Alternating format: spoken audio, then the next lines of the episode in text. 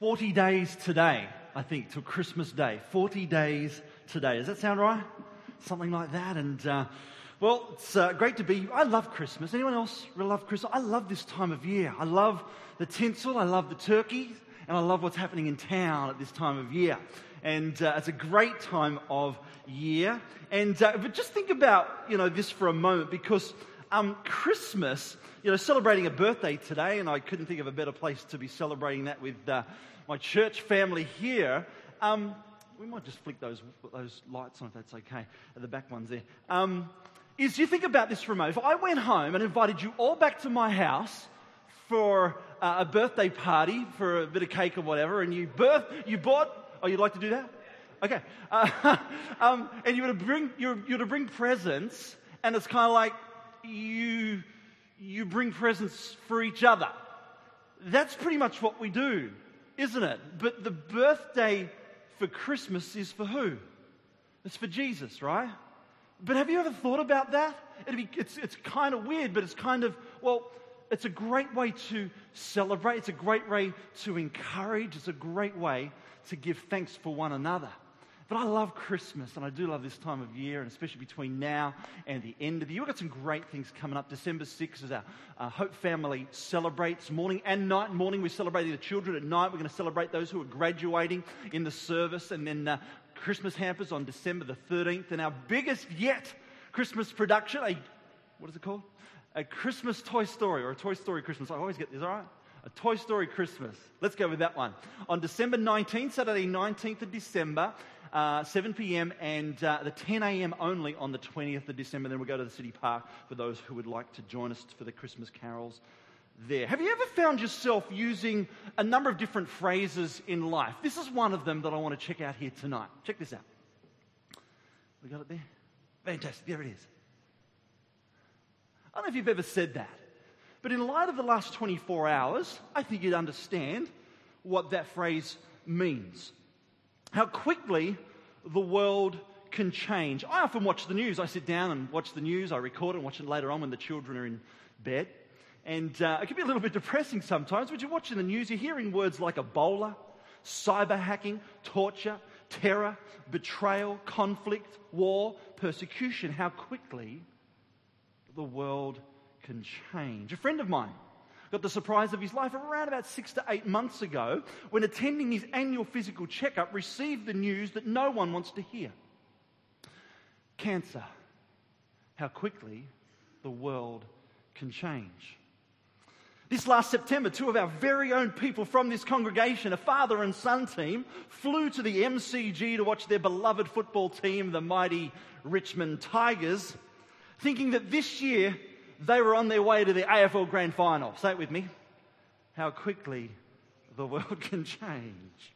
A young man in his mid 20s takes his beloved girlfriend out for a rom- romantic meal. During the course of the meal, he takes the ring out of his pocket, gets down on bended knee, and pops the question, asking for a hand in marriage. And she thinks how quickly her world can change. A married couple with three children who think just one more child will fulfill their dream of having four children.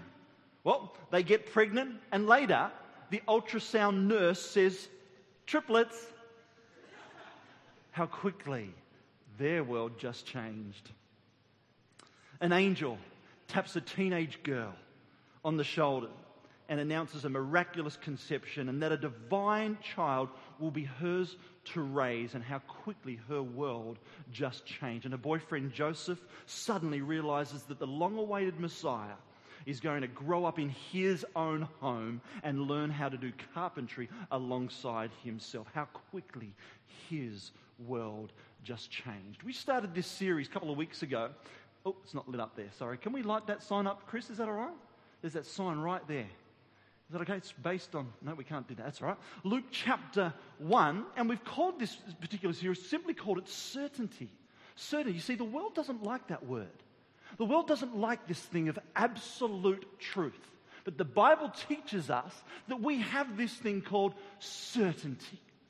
Being Jesus centered gives us certainty and hope in the midst of this fragile and uncertain world. You see, certainty changes the way we act.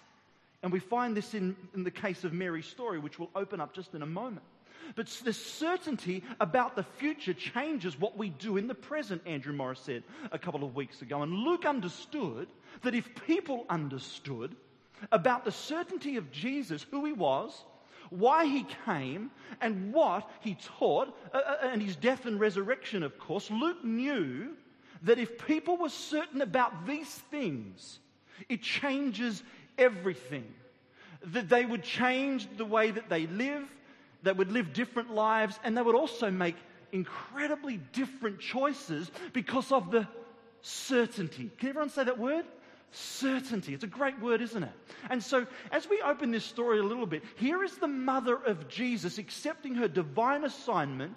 And regardless of um, how impossible it might seem to you and I in the natural, one thing that I've learned to rest in is that when God's ready to birth something on this planet, He's not limited to our time and He's not limited to our space continuum or finite understanding because He is infinite, infinite, and continues to do the impossible. And we see it right here in this next part that Andrew started just a couple of weeks ago in Luke chapter 1. If you're journeying with us, we've started already opening the first chapter of Luke chapter 1. And we're about halfway towards the end of it. And uh, I don't know about you, you think about the mothers that are listed in the Bible. There are a number of them. But only one woman in all of history was chosen to bear the Messiah. How many, mo- how many people know that there are only certain things that only women can do, right? Yeah? And so here she is. Out of all the women of that particular time, what kind, I'm asking the question, what kind of woman would it take to birth the Messiah to their generation? How do you get the job of carrier of God?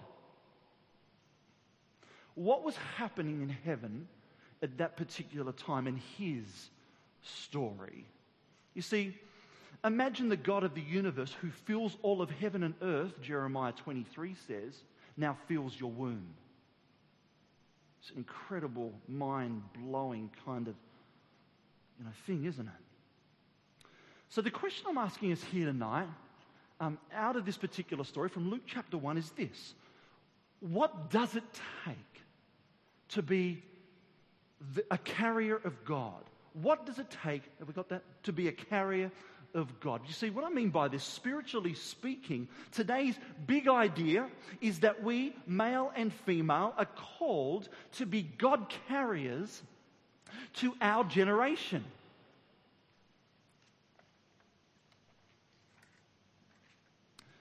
Do you agree with the following statement? There are problems in the world today. Yep, I don't think anyone would disagree with that. In fact, the last 24 hours would certainly reveal to our world that there are problems at every level. But the big question is in regards to this well, what causes these kind of problems? What's the root cause of everything that is wrong in the world today? Can I maybe suggest uh, this, this answer? And it's okay to go home later on during the week in your small groups to talk about this particular answer. And it's this that the heart of the human problem is the problem of the human heart. Because that is what is at the heart of everything that is wrong in the world today. It's, it is our hearts. And the word to describe the heart condition, the Bible describes it as a three letter word called sin. Sin. And we have this sinful condition that only Jesus can fix. Now, some people would say, in the midst of this fragile and uncertain world, and maybe because of a case like where, where, yesterday, in the last 24 hours, where is God in all of this? And my answer to that particular question is that God did not leave us. We left God. God did not separate from us. We separated from God. God did not reject us. We rejected God. And so our sin works a little bit like an overdraft in a bank account, if you might like to think of it that way just for a moment, because the only one who can help us is someone who is in credit. And Jesus Christ is the only one who is in credit. And that's why Jesus came into this world to do something about our overdraft. And so, if our greatest need was for information, God would have sent us an educator. And if our greatest need was money, He would have sent us an economist. If our greatest need was pleasure, He would have sent us, you getting the idea? An entertainer. And there's plenty of that going on in our world. But our greatest need was for what? Our greatest need was for forgiveness. And that's why God sent us a Savior to rescue us from what the Bible calls sin. And so, somehow, through it all, just like this story we're about to unfold, the story of Mary, um, you and I today are called to carry God to our world. That we are carriers of hope because we have this thing. There it is, it's lit up now. I love that word. Thanks, Chris, for doing that. That big word right there called, say it with me, certainty.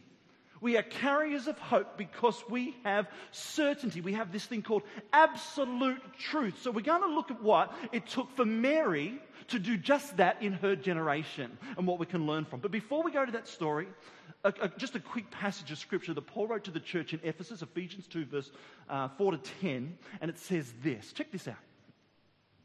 But because of his great love for us, God, who is rich in what? mercy, made us alive with Christ even when we were dead in transgressions. It is by what? Grace, mercy, grace, love that you have been saved. I could stop there and you know, really take that apart. But there's grace, there's love, there's mercy because of God's great love and great grace and great mercy that you have been saved. Not one thing in this is that God hates you. He loves you. Why? Because of what? Grace and mercy. And God raised us up with Christ and seated us with Him in the heavenly realms in Christ Jesus in order that in the coming ages He might show the incomparable riches. It explains it in another way, doesn't it? Incomparable riches. Maybe this week, maybe this week, as you wake up and you think about yourself and think about all that's going on in your life, you could think about just for one moment those two words incomparable riches. You can't compare. You can't compare. It's incomparable. Where were we? Sorry, I'm being interrupted. Oh, of His grace. Here we go. Expressed in His kindness to us in Christ Jesus. Keep going to the next slide. For it is by grace you have been saved through faith, and this is not from yourselves. It is the gift of God, not by works, so that no one can boast. For we are, say this with me, God's what? Workmanship. I love that word. Workmanship. He loves to go to work in people's lives. And I'm so thankful personally for his work in my life. God's workmanship, created in Christ Jesus to do good works, which God prepared in advance for us to do. So, what does it take to be a God carrier to this fragile and uncertain world? What kind of qualities and attributes did Mary have that enabled her to birth Jesus to her generation? And what qualities do we need to birth Jesus to our generation? Let's go into that story right now and continue the story that Andrew's picked up in the first two weeks and he'll finish off uh, in the next couple of weeks. Luke chapter 1, 26 to 38. By the way, if you've got note paper or pen, if you've got your journals here tonight, feel free to grab those out. If not, if you've got uh, access to a smartphone, we have a, an app called YouVersion, and simply go onto the uh, menu. Uh, um, and uh, type in uh, uh, live, or live's already there, but type in DOH and you should be able to follow on tonight. This is the story in Luke chapter 1. This is the story of Mary. If you can hang in there long enough, I believe there's something for each of us here tonight. It goes like this in the sixth month of Elizabeth's pregnancy, let's just press pause there for a moment. I'm going to take this apart. Is that okay? Because God's very specific here. Very specific. And He knows your address, He knows where you live. Check this out. It goes on. God sent angel sent the angel Gabriel to Nazareth, a town in Galilee, to a virgin. Now, virgin actually meant the same back then, right? Yeah? It meant exactly the same thing back then as it does today. I just wanted to clarify that. It goes on. Pledged to be married to a man named Joseph, a descendant of David. The virgin's name was Mary. The angel went to her and said, Greetings, you who are highly favored. You remember those pictures last week that, um, that Andrew showed us of the angels? This was a big sucker, all right? This is a big guy. This is a big angel. Check this out. The angel went to her and said, Greetings, the Lord is with you. Isn't that comforting? That would have been a great comfort for Mary. Mary was greatly troubled at his words and wondered what kind of greeting this might be. Now, if that was me, it would have been a heart attack kind of deal going on. But for her, she was greatly troubled. Only greatly troubled. For me, it was heart attack. Okay? Goes on. But the angel said to her, Do not be afraid. Mary, you have found, say this word with me favor. Everyone say it. Favor. You have found favor with God. Let's go to the next slide. The story goes on. I want to come back to the word favor in a moment. You will conceive and give birth to a son, and you are to call him Jesus. He will be what? Great. And will be called the Son of the what? Most High. The Lord God will give him the throne of his father David, and he will reign over Jacob's descendants forever. How long? Forever. His kingdom will what? Never end. How will this be? Mary asked the angel, Since I am, oh, she understood that word. Since I am a, a virgin. It's a fair enough question, right? Let's go to the final slide, and it says this. The angel answered, The Holy Spirit will come on you, and the power of the Most High will overshadow you. So the Holy One to be born will be called the Son of God. Even Elizabeth, your relative, is going to have a child in her old age, and she, who was said to be unable to conceive, is in her sixth month, for with God nothing will be impossible. I, this is a response. After hearing and being a part of what this I'll do, for I am what? I am the Lord's servant. I am the Lord's servant. That's your and my fundamental identity in this world today. For I am, you know how Paul, just keep that up there for a moment. Have I finished? May your word be, oh, here we go. Uh, I am the Lord's servant. Mary answered, May your word to me be fulfilled. Then the angel left her. That's her identity. You know, Paul, when he writes the, the letters to the different churches, he often says Paul, that's what his name is, servant of the Lord Jesus Christ. And so that's what Mary's saying. Mary, servant, uh, servant of the Lord. And so, what an incredible story. Let's take this part just a little bit here tonight because this is about the woman who was chosen to carry and birth God to her generation. A story of the supernatural that may not make a lot of sense in our natural sense, in our natural minds and thinking. And this certainly teaches us that we can't put God in a box, for with God, nothing will be impossible. And I wonder if this can be likened to a story as people in our generation called to be carriers of the Spirit of God to our generation. Because here's what I believe that God wants to get what's in you out of you into the, this fragile and uncertain world. Did you get that? God got, wants to get what's in you out of you into this fragile and uncertain world. So, how are we going to carry him, and what is it that we need to take? Let's go back to the story of Mary. Let's just cross check here because there are lessons for us. There are excuse me, there are principles that can apply because there was nothing extraordinary in the, in, in the natural about this young woman, but she was um, uh, willing the thing about Mary is that she was willing to be used by God, this young female teenage Jewish girl. And what does God rock up and do in behalf of an angel? He gives her this, this divine assignment. I wonder what your assignment is for these next few years. And th- for those of us who are a little older, we understand just how quickly the Bible teaches us it's like a vapor we're gone. Here and we're gone. What is your divine assignment? It's a wonderful assignment. It's a privilege of an assignment. So far bigger than her, by the way. And Mary, both in the natural and the spiritual, is going to have to grow to where she needs to go. You see, the degree to which you are willing to um, grow will be the degree in which you are, you are um, in which God will use you. So, are you willing to grow?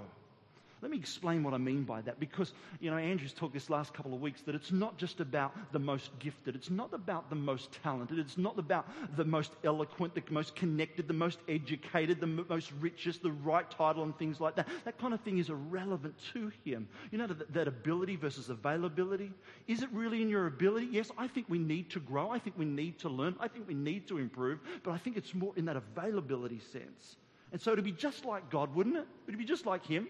To take this unnamed, unwanted uh, young Jewish girl and burst significance and hope and purpose to this world. Not just for her, but to do the extraordinary and to do the supernatural and allow the most of the world um, in history gone by and history today to kind of look back and say, did that really happen? And yes, it does. He continues to redeem and he continues to restore lives today. I don't know if you here last week to hear the story, and great story tonight, Madeline. Really appreciate your heart. And I know Nigel and Lisa here tonight, and you'd be so proud. And uh, what a blessing. And uh, last week we heard from Lauren, what a beautiful story that was. And what I've heard amongst the stories, and Sam Parry, I think, shared a couple of weeks ago, and the stories that we're hearing is that these people are referring to it's about who he is. It's about who he is. It's not necessarily about me and and all my kind of stuff. It's about who He is and who He's making to me to be. Do you remember that passage of scripture from Scripture from Ephesians chapter 2 that we are God's workmanship, not our parents, even though they had a little bit of fun in the midst of it all. But we are God's workmanship. We are God's workmanship, not our parents. And so some of you think, um, you're disqualified, maybe because of your background or because of your past, but so many of us limit our lives and our capacity based on what someone else has done or what somebody else has said to us, maybe based on what science says, maybe based on what um, economics says, maybe based on what education, what the education department says. And these are great institutions, but they didn't create me and they didn't define me. God created me, and His Word defines me. And that, because of that, changes everything. And I've lived a few years, and in my life, I've come to understand the very things that the enemy wants to use to disqualify you and I are the very things that God redeems, and they actually qualify us to be used for His purpose. And that's why it is amazing grace. It's amazing. And that's why the angel said, For with God, nothing will be impossible. You know that word favor? Let's just talk about that at the moment because it mentioned the word favor twice. And if you've got your Bibles there, if you're following along on YouVersion, you'll see it. It's mentioned twice. In fact, it's, it's, it's mentioned like this it says, highly favored. Mary, you are highly favored. And in our natural sense, we actually think, well, that's, that's about me, isn't it? That's about me. Yet we soon discover in this story, as this story unfolds, favor is all about and for God's purpose, not self comfort. And that's where I think in our world, in our comfortable, safe little world in which we live, we, we Christians go wrong. Because we want it all to be about me. Now, don't get me wrong, we're all a product of a mass marketing kind of deal that comes out each and every day that the world says it's about you. But I want to tell you, because of this favor that's for uh, uh, God's purpose and not for self comfort, can also cause a lot of inconvenience as we look at Mary's life. Because Mary's life is about to be greatly inconvenienced. You know, Luke chapter 12 says, To whom much is given, much is required or expected. How many of us know, as we sit here tonight, how much we have been given as a church? Incredible incredible amount. And it's because of that, that's why we do the miracle missions offering. We're going to challenge us each in regards to that. And we want to set that target so we can give more away. Why? To whom much is given, much is expected. And God says to Mary, Mary, you are favored. You are favored, and the favor pertains, he says, to your function and to your purpose. And if you are going to say yes to carrying the Messiah to your generation, it's going to be incredibly inconvenient. In fact, Mary, the first thing I want you to do is to go and tell your fiance. Hmm. Uh, Joe is getting ready for dinner tonight, and uh, an angel kind of visited, and it was awesome, and I'm pregnant. No one's going to buy that. I mean, it is. It's ridiculous, isn't it? It's weird. But it's so real and so powerful. And that's what we celebrate these next coming weeks. But it's going to cost her. It's going to cost her. It's inconvenient. It interrupts her life. And could you imagine Mary t- going on and telling her friends, friends, I had a visitation from an angel and all of a sudden I'm pregnant. And it's kind of like that sense, well, is that what you call Joseph, you know, an angel? They're just not going to understand. They're just not going to get it. It's, it's, it's as weird today as it was to them. But this is the miraculous. This is the supernatural. This is where we've got to stop trying to figure things out. You know, we try to intellectualize things, don't we? And, And that's that thing of faith. Somebody mentioned it tonight about faith. I think it was Madeline, wasn't it? About faith. It's an incredible thing. By taking on this assignment could mean um, being totally ostracized by her family, separated from her fiance, being stoned to death by her community because she said yes. And now I want to ask you the question tonight what is the cost to you?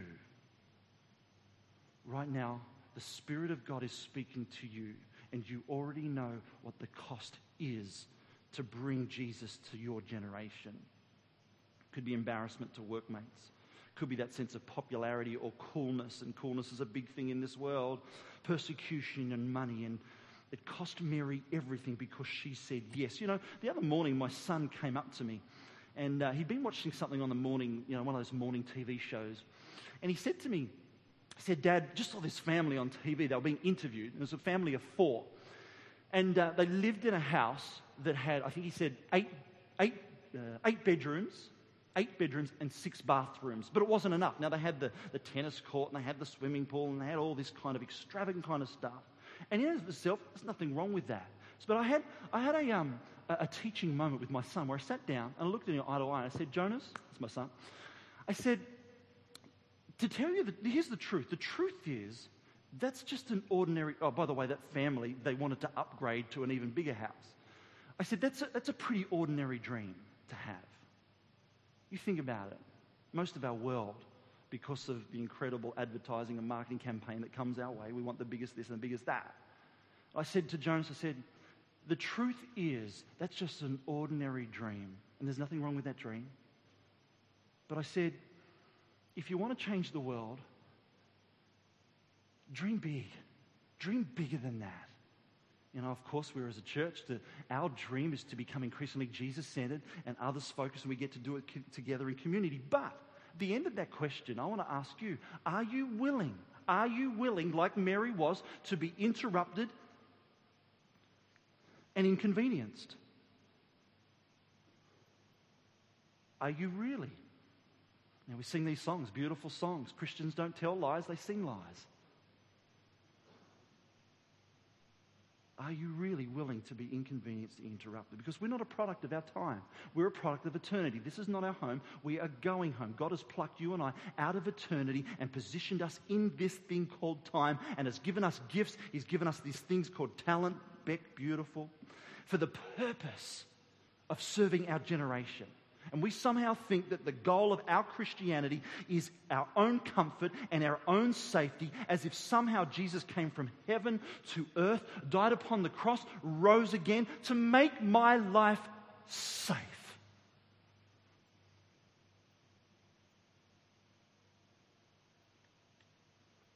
Can I just say this, and maybe there's one thing, this one thing you could really think about and maybe have a family time talking about later on this week, is, that, is this that there is nothing safe about living. You just ask our brothers and sisters in Paris at this moment. You just ask the people who are friends and family of the flight that has vanished. Malaysian, whatever it was. You just ask the people um, who are connected with those couple from the Lindt Cafe disaster if life is safe. You ask the people from September the 11th who are connected with family and friends who went down in the two towers that day. If life is safe. You ask the police worker's family who was shot that day in Parramatta if life if, is safe. I remember a time, a couple of, I know it was eight years ago, uh, flying in America, somewhere, I don't know where it was from and to, but I do remember this. And there was a fair amount of turbulence going. Where's, have I got a clock? Am I done? Okay uh, fair amount of turbulence going on in this moment. I so remember it. The, the pilot comes over, ladies and gentlemen, there's no need to panic. Please uh, fasten your seatbelt. And I'd never experienced turbulence quite like this. We were all over the show. You know, we get a few bumps and things like that every now and then from Melbourne to Tassie and that. But this plane was all over the show. I went to Channel 1 and I turned it on high because the pilot said, you can go to Channel 1 to listen. And I remember he actually said this, I'll never forget this, that he said, the wing, the wing tips, the plane is designed to cope with what we are facing at the moment. I'll never forget that because I was so reassured to hear that. But that day, I learned that flying was risky. At age nine, I discovered that love was risky when I was dumped. And Laura, if you are. No, I won't, I won't do that. In fact, I do know Laura is very unwell at the moment, and uh, I do pray for, for her. Bless her. Age 13, some close friends' parents split up, and I discovered that marriage was risky. Christians, can I say this to you tonight? That we should take risks in this life. Why? Not illegal, not unethical, and not immoral, but because we have our eternal security is guaranteed just as Mary did to live the life God wanted her to live. One thing we should fear in this life, and it's this. Have we got on the screen? That you're never, no, no, let's go to the next one. That you're never going to live the life that Jesus Christ put you on this earth to live. That's one thing you should fear. And figure out your, your, your salvation with fear and with trembling. Jesus didn't come, what? To make us safe. He came to make us dangerous. What I mean by that is to the kingdom of darkness. And Mary said yes. Yes, she was inconvenienced and interrupted in her life, but she took the risk, and she took the risk for her generation. But don't be fooled. Don't be fooled. Just as it was with Mary, God's not asking you to do the difficult, He's asking you to do the impossible because impossible is where God starts. And all God's people said, Amen. Let's pray. Can I pray as the team come? I love to pray. Let's pray. And I want to ask you right now was that just a nice little message, or was the Spirit of God speaking to you about a certain thing in your life here tonight? Is it about the impossible? Is it about where He wants to send you? Is it about where you are to go next? Is it about what the conversation you are to have? Spoke to my neighbor yesterday. It was a hopeless situation. Hopeless. This world, in so many ways, is hopeless. And that's why we've become a door of hope through Jesus Christ in this fragile and uncertain world. You see, there's not one prayer that's too big for God to answer. There's not one prayer, not one problem too big for God to solve. There is no disease. I prayed for a friend many years ago. I was a part of a prayer circle who prayed for a friend many years ago, and he was miraculously healed. Praise God. There is no heart that he cannot mend. There is no relationship that he cannot restore. There is no sin that he cannot forgive. There is no past he can't redeem. There is no bondage that he cannot break. There is no need that he can't meet. There is no mountain he cannot move. There is no enemy he cannot defeat. There's nothing that our God cannot do. And that's why the angel said to Mary that day, For with God, nothing will be impossible. Father, tonight we thank you for the story of Mary. We thank you for her willingness to trust. We thank you, God, that she's a, a shining example of faith in your word. Father, I pray that you would awaken us each, not to height, but to heart for the very purpose that we are here to fulfill. I thank you for your word. I thank you for the lessons that we can draw out, that we can grow into, that we can trust you, and that we can believe you in faith. And Father, I pray that you would grant us favor in the eyes of our community to bring glory to your name, not for self comfort, but for your purpose. Father, you've rescued me, you've rescued many in this place here tonight. All we need to do is start the dance with you. Father, would you help rescue people here tonight? Let your light shine in the darkness. I'm, there may be people here tonight that there's, there's a sense of unrest. There's, there's certain areas in your life where there is not peace. And maybe in the singing of this final song, you might want to sing that. You might want to come forward tonight during the singing of this final song. I'd love to pray with you, to encourage you in a public kind of way. You don't need to speak, but you might want to step forward into the light here tonight and leave the darkness that darkness may be on that very phone that you are holding, or it's in your pocket, or right next to you, or between your legs here tonight. Whatever that darkness is, you may want to surrender that darkness right now. Get rid of that app once and for all. For we are all God's workmanship created to do what? Good things. In Christ Jesus, we thank you. And it's in his name we pray. Amen.